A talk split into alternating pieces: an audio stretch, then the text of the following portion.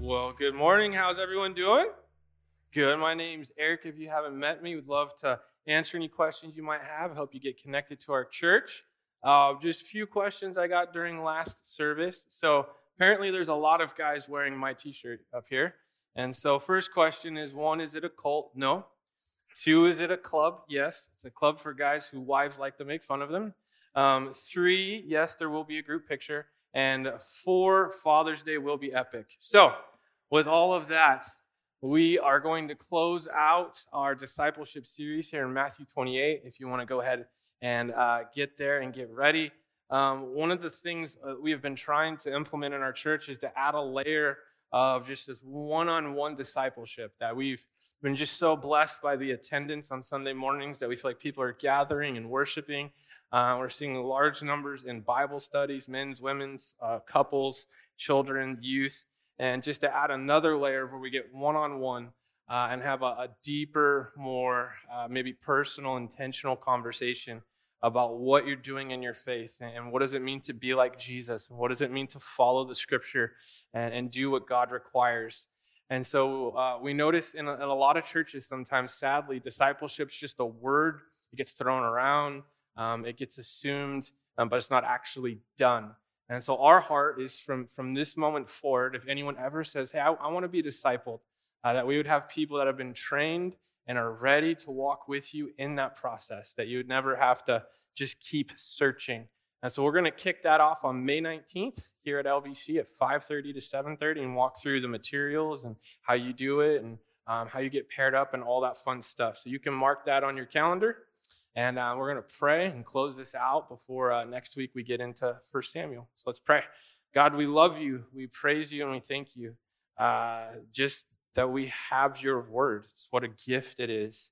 It teaches us, it commands us, it instructs us.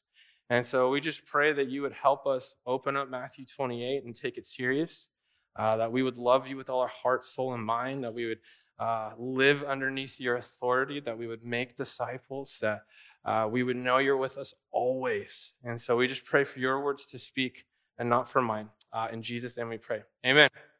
Okay, so Matthew 28, we're going to pick it up in around 18 uh, through 20 and just kind of look at really the four alls that Jesus talks about in this passage that he says he has all authority and to go to all nations and teach all he commanded and that he is with us always.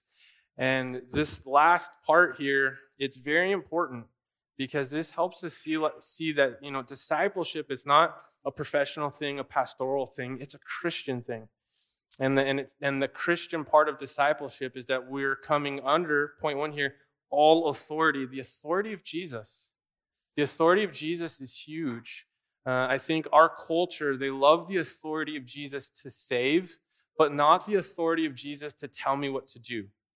And kind of what happens is Jesus hasn't been broken up into Jesus has the ability to tell me, you know, I go to heaven, but he doesn't have rule or reign when it comes to maybe my marriage, uh, what I what I do online, what I do at work, how I parent, um, my vocabulary, uh, my attitude, uh, any of those kinds of things. That's really mine.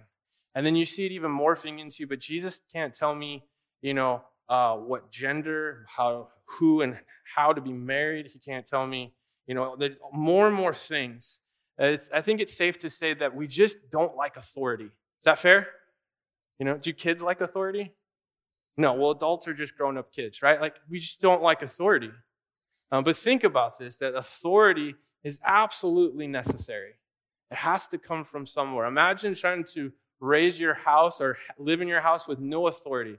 Imagine if your kid said, You can't tell me what to do, and you literally couldn't tell them what to do. That would be a bad household. Would you agree? Okay. Work, if it works that way, if there was no authority.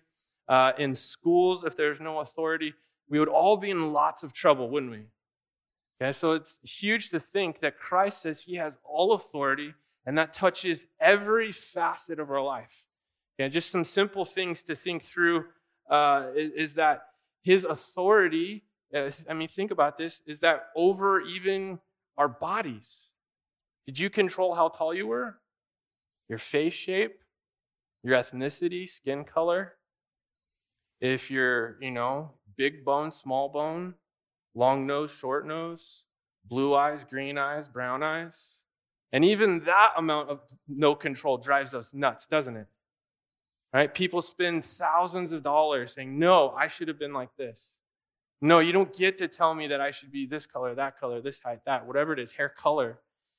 And really, Jesus, He puts us in location, He puts us in height, He puts us in all of these things that He has authority over that authority over the ethnicity, even authority over the gender. He decides you're born male, you're born female. He has authority over all of these things. And what starts to happen is people want to limit the authority of Jesus based on things like culture, based on things like time. And you'll hear arguments said like this well, you know, that was back then. And back then, they just didn't understand sociology, they didn't understand the human brain. And so here would be my question for you is are, uh, what we really want to say, or we're really going to allow people to say, is that Jesus' authority was really only good for a first couple thousand years. And he was waiting for someone like Caitlyn Jenner to come along, change gender, and say, This is really what Jesus wanted the whole time. The ability to change. He, that Jesus really didn't have authority over that. Is that what you're seeing in this text? No, because all authority means all authority. And verse 20, to the end of the age. Jesus, there's nothing he doesn't have authority over. He has authority over what the truth is. He has authority over the ocean, over the wind, over the angels, over the demons, over our bodies. He defines truth. He determines that murder is hate. Right? That hate in our heart is the same as murder. That the consequences of sin is eternal damnation in hell if not paid for by Christ. He chooses that we're to grow in Him, that we're to be a church that gathers and sings to Him. He has authority over all these things in our lives. So there's no shared authority. There's no, I listen to Jesus at church, but then I listen to this podcast, this influencer, this author, and then myself, and I kind of take all of them, put them together, and that equals authority over my life. That's kind of what happens in our culture, isn't it?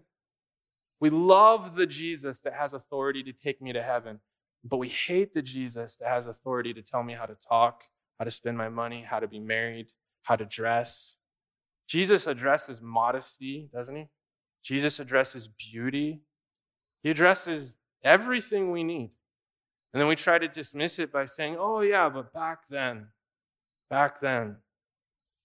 Do we really want to limit Jesus to saying he's only in charge of the first couple hundred years of life? In the church era, even. Don't you think that's a terrible argument? So let's look when we say we're a disciple, we're bringing ourselves under the authority of Christ because he says he has all of it. And it's to go to every nation and it's to be taught everything that he commanded, and that he'll be with us, and it's till the end of the age. There's no break in there, is there? And he says he's communicated that authority through his word. John 5:39 says the scriptures bear witness about Christ. The Old Testament points to him. His authority is there in the Old Testament saying, Behold, the light, the Lamb's going to come and pay for the sins of those whom he dies for. So the Old Testament, New Testament, they speak of these things. What else do we see in the authority of Christ? He says that scripture matters. How many times has he said, You have heard it said, I tell you, the prophets spoke. You have heard it said in the Old Testament. He references Job, he references Jonah, he references Abraham. Why? Because the scripture has authority. They're part of his authority, his communicated authority. Communicates that God's all powerful, right? The I am, he is, he exists always and forever. The depravity of man, that man, we're not kind of good, we're dead in sin, completely evil, until Christ gives us a new heart and gives us his spirit. So these are the authoritative things that he says. And so part of being a disciple is understanding first my authority comes from Christ. I don't get to pick and choose. There's no part of it. If I don't like where I live, I don't like my my gifting, I don't like how smart I am, I, whatever it is I don't like, I have to submit that and trust Christ. That he said marriage is structured this way, that money is structured this way, that he says, don't worry, trust him. All of these things, I got to bring it underneath that authority. I don't get to just say, well, that was then. That was then. All of it comes underneath because the next part about going to all nations and teaching all that he commanded and, and making disciples, we're making disciples under his authority. See, when you're teaching someone how to be like you, or you're teaching your kids, you know, this is this is how you're nice or polite. That's called parenting, not discipleship. Discipleship is helping people come under the authority of Jesus and be like him. That's what this passage is getting at. Okay, so the next part of this is to do it to all nations. So that authority reigns true in every part of the world. And this is another thing you'll try to hear people say. You'll say, well, in their culture, they believe in, you know, polygamy. They have multiple wives. So who are we to change their culture? They just need Christ. Is that what this passage says? Just teach I died for their sins. Nothing else matters.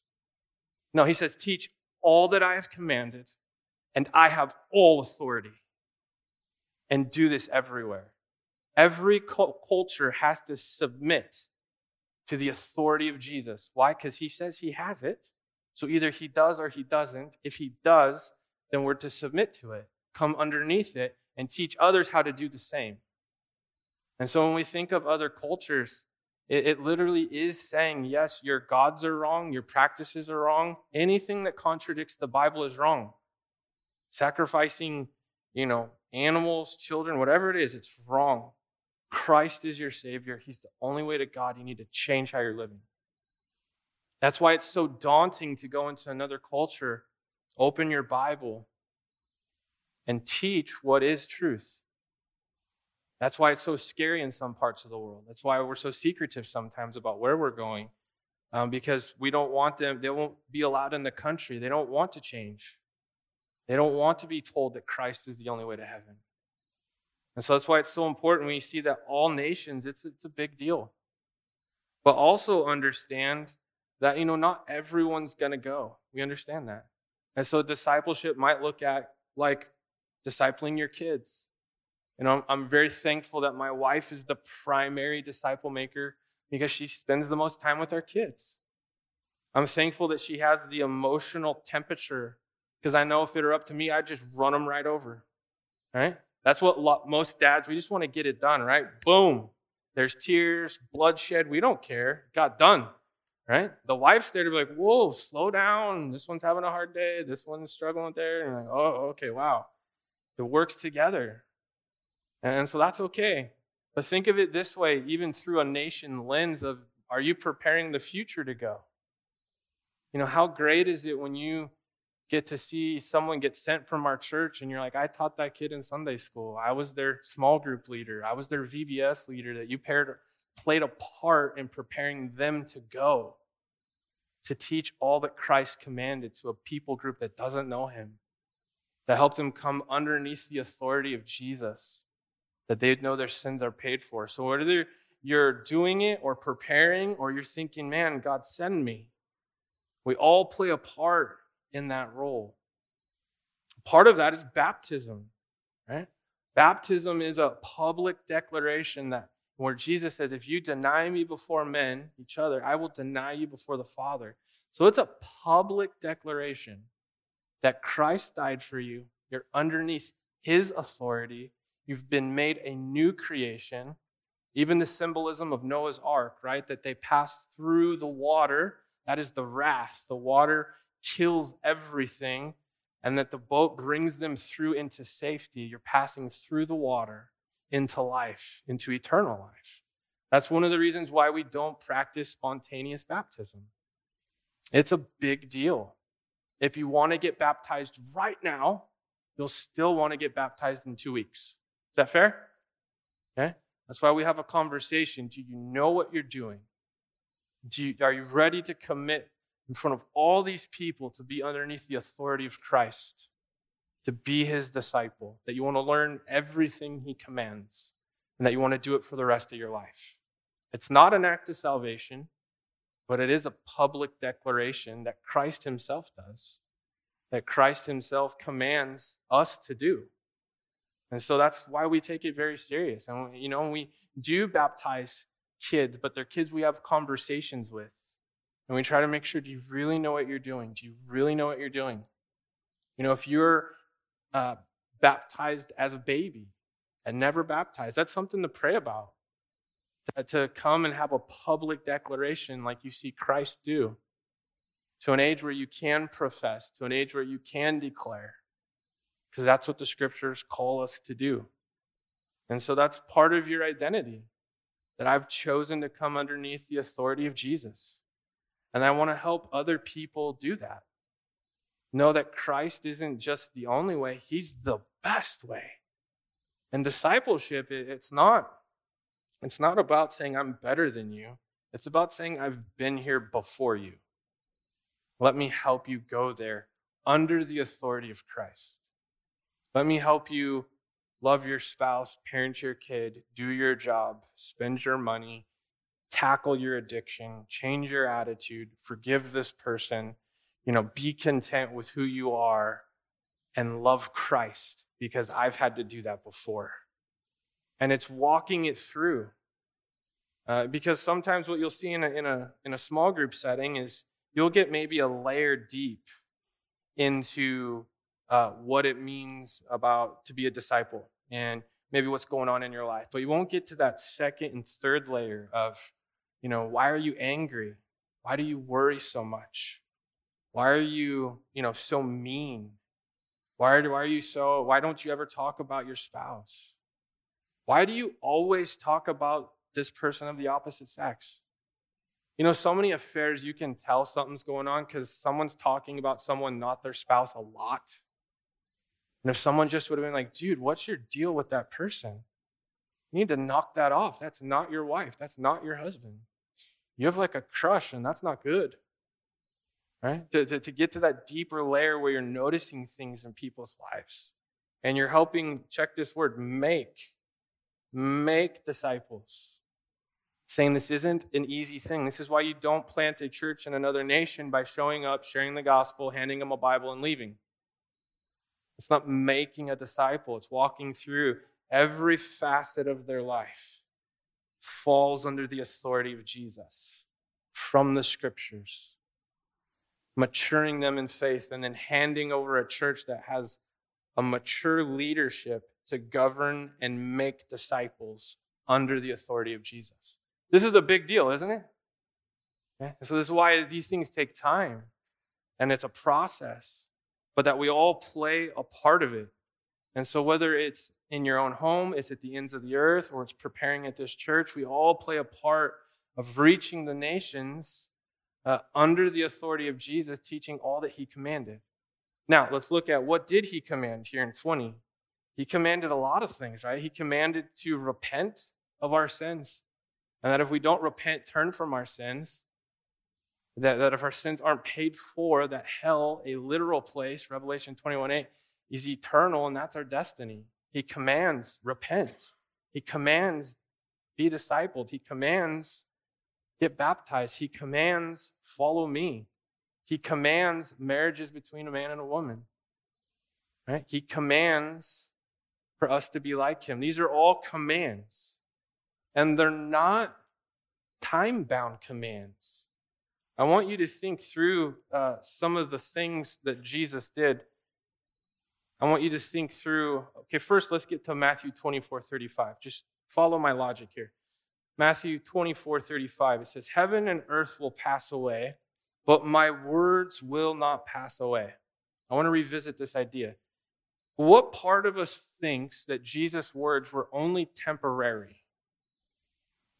Now, does that make sense? You follow the question? that Jesus was just speaking to this group, and that 2,000 years later, we were going to look back and change the parts that didn't make sense because we have science and, and brain waves and DNA and sociology and economics and, and all of these things were really going to be the shaper and determiner. Do you gather that method from that verse? Not a trick question, people. No, you don't. Okay? So to use the idea that it's time bound, it just doesn't work. The other part is, well, Jesus was stuck in a culture that just wouldn't have understood same sex. It wouldn't have understood uh, female pastors. It just wouldn't have understood changing your gender. Jesus isn't afraid to say he's the Son of God. He isn't afraid to throw over the tables in the temple and say to not treat his father's house like a den of robbers. He's not afraid to talk to the tax collector. He's not afraid to talk to the Romans. He's not afraid to say, pay your taxes to Caesar. But the three things he could not do is say, hey, this guy likes guys and you should let him do this. He's afraid to say that, or he can't say that. He's afraid to say, you know what, this guy wants to be a girl, but he can't.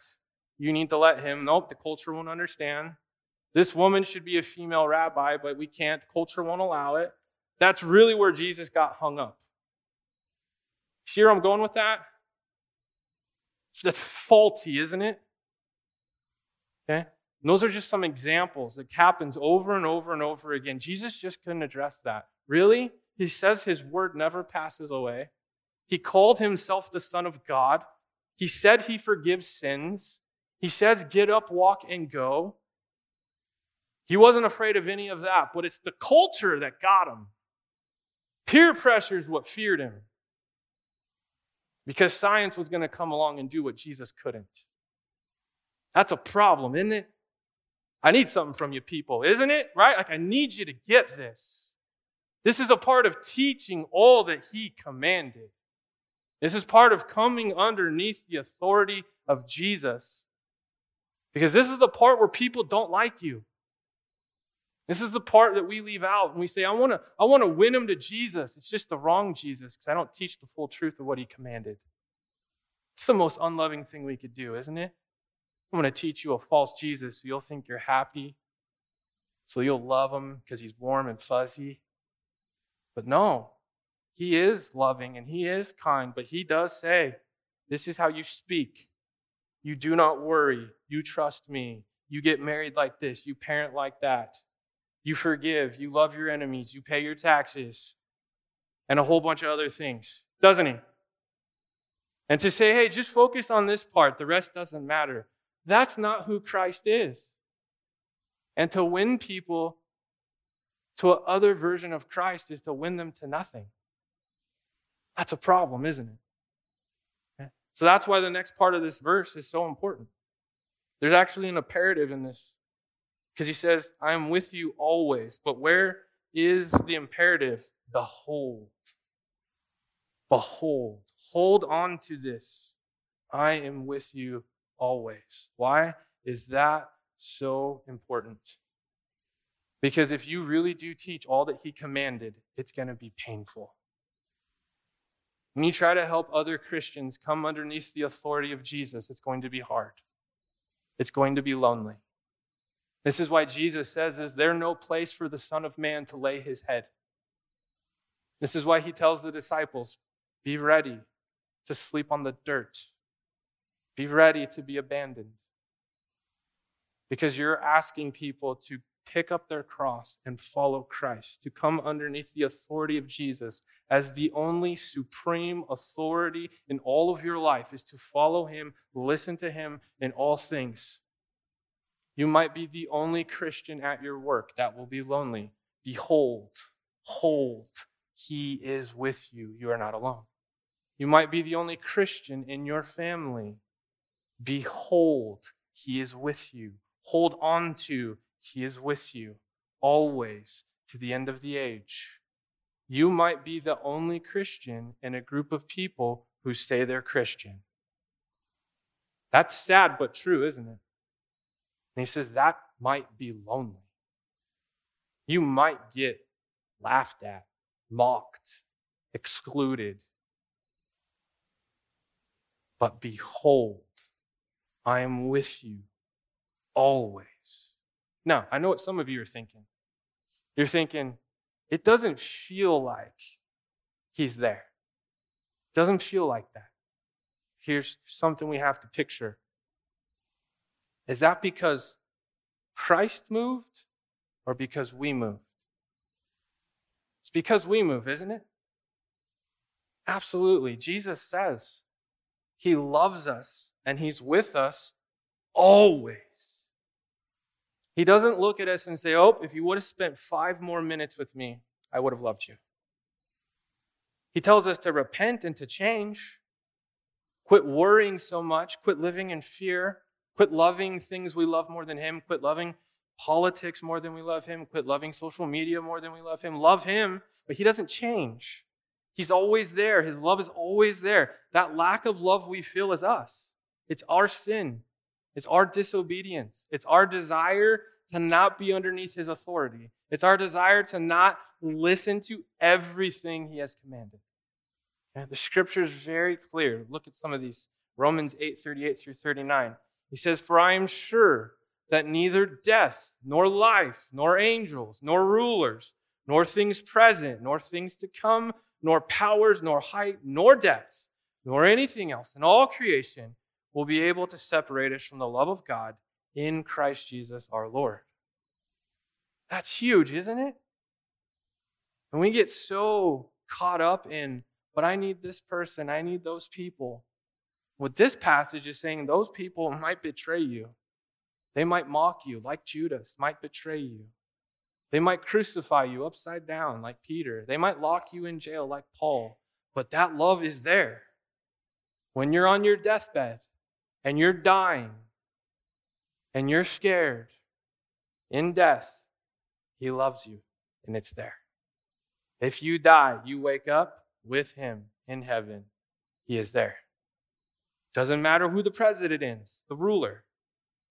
God still loves you despite you thinking he doesn't love you because of the president or the governor or the mayor. Right? He still loves you. Doesn't matter the ruler, nor things present, COVID 19. He still loves you. Before COVID, after COVID, and during COVID, he loves you. Things present, things to come. Doesn't matter if we get taken over by China or Russia or California or whoever, right? No power. The love is still there. No height up in an airplane. No depths down here. Nothing in all creation. No ocean. No tornado. No rain for Baker's Hill, right? Nothing can separate us from the love of God. He is always with us. You need to hear that, know that, feel that. Because if you are going to teach all He commanded, underneath his authority, there will be some lonely moments. You'll have some lonely parenting moments. You're going to have some lonely married moments, some lonely employee moments, citizen moments, father, daughter, son, sister, brother, grandfather, great grandfather, grandmother, all of them. Because you're going to tell someone something they don't want to hear that they need to be like Christ and come underneath his authority. And the Bible says that's loving. That's what we do. That's what a disciple does. So Hebrews 13, 5 through 6 reads like this. It says, Keep your life free from the love of money. Be content with what you have, for he has said, I will never leave you nor forsake you. So we can confidently say, The Lord is my helper. I will not fear. What can man do to me? If we could just learn that last phrase and actually believe it, what can man do to me? We have been so afraid and so worried and so worked up that we try to find our confidence and our help from money, people, social structures, identity politics, trying to seize control and authority of the things only Christ has authority over. That's why this passage says, live free from the love of money. He doesn't say you can't have money or money's bad. He says, but don't love it. Be content. Why? Because He's the one who never leaves and forsakes. And He's the one who will help. And He's the one who can protect you. And He's the one who allows you to say, What can man do to me? You can have all the money in the world. It doesn't protect you from a bomb being dropped on you. Is that fair? It just is. And you can have all the money in the world, and if you go to hell, it's not buying your way out of it. Only Christ gets you to heaven. Only He can be your helper permanently, positively, always. He says, This is the promise for the disciple that He is with us always to the end of the age, to the ends of the earth, teaching all that He commanded for His glory and for our good. This is the beauty of the book of Matthew, which we're going to get to in about August. Is it begins with Matthew 1, God with us, Emmanuel, Christ coming in flesh to be with us. And then how does Matthew in Matthew 28? He is always with us. He will never leave us.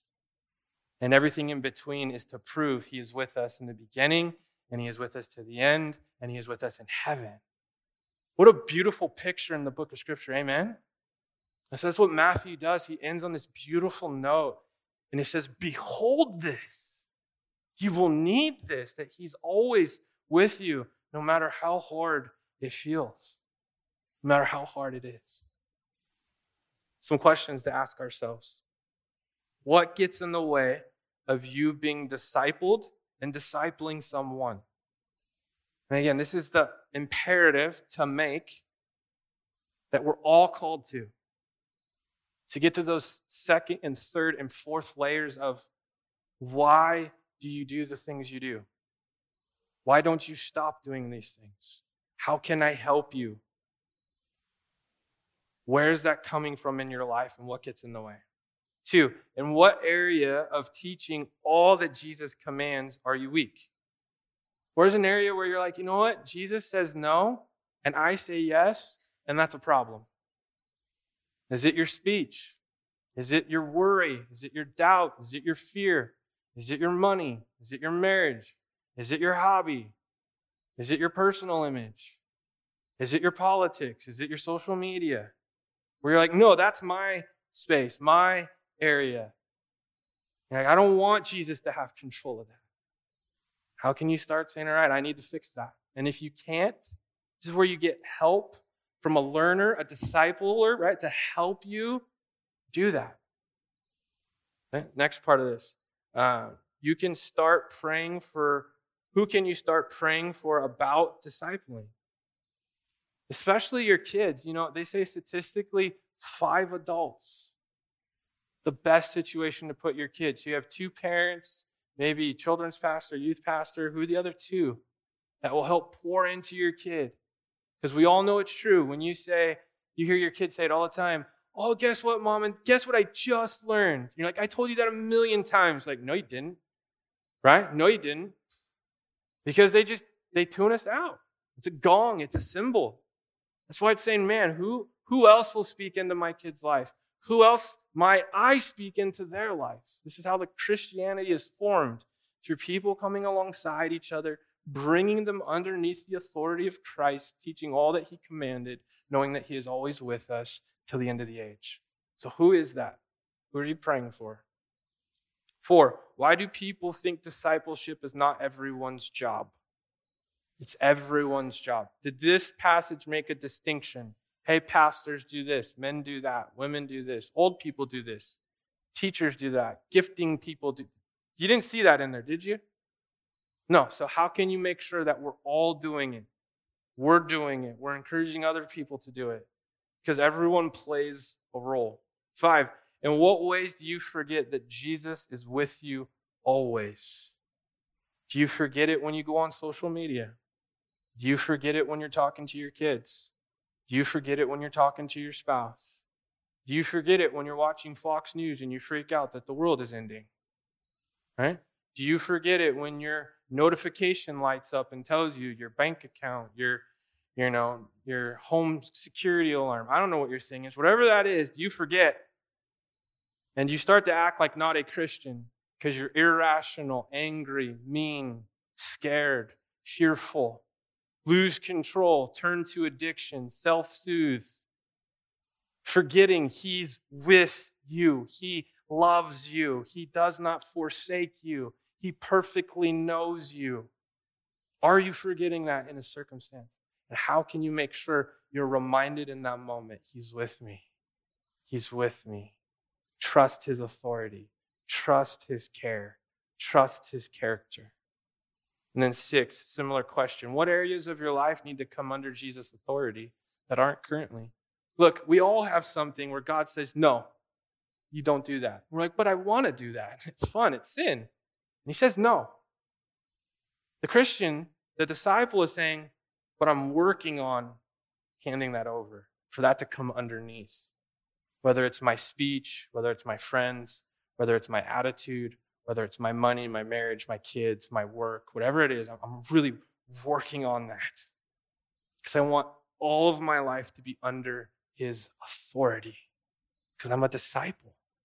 And there's nothing better than loving and following Jesus. Amen? Let's pray. God, we love you. We praise you and we thank you um, that we are tasked with trusting you with all of our life.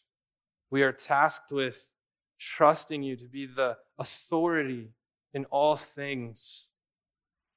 That we are trusting you to lead us. And it's my deep prayer as a church. We would help each other, trust you, love you, be led by you for your glory and for our good. That is our deep prayer. And God is our prayer now that you would reign in our hearts and give us a passion to sing and praise you and thank you for all the ways you love us, for all the ways you provide, for all the things you've done, but mostly that we would praise you for Christ paying for our sins, that we would praise you for the love that never leaves, love that will be there in heaven, the love that we cannot escape. We thank you and we praise you for that. And it's my that we would now praise you in song for who you are and what you have done. In Jesus' name we pray. Amen.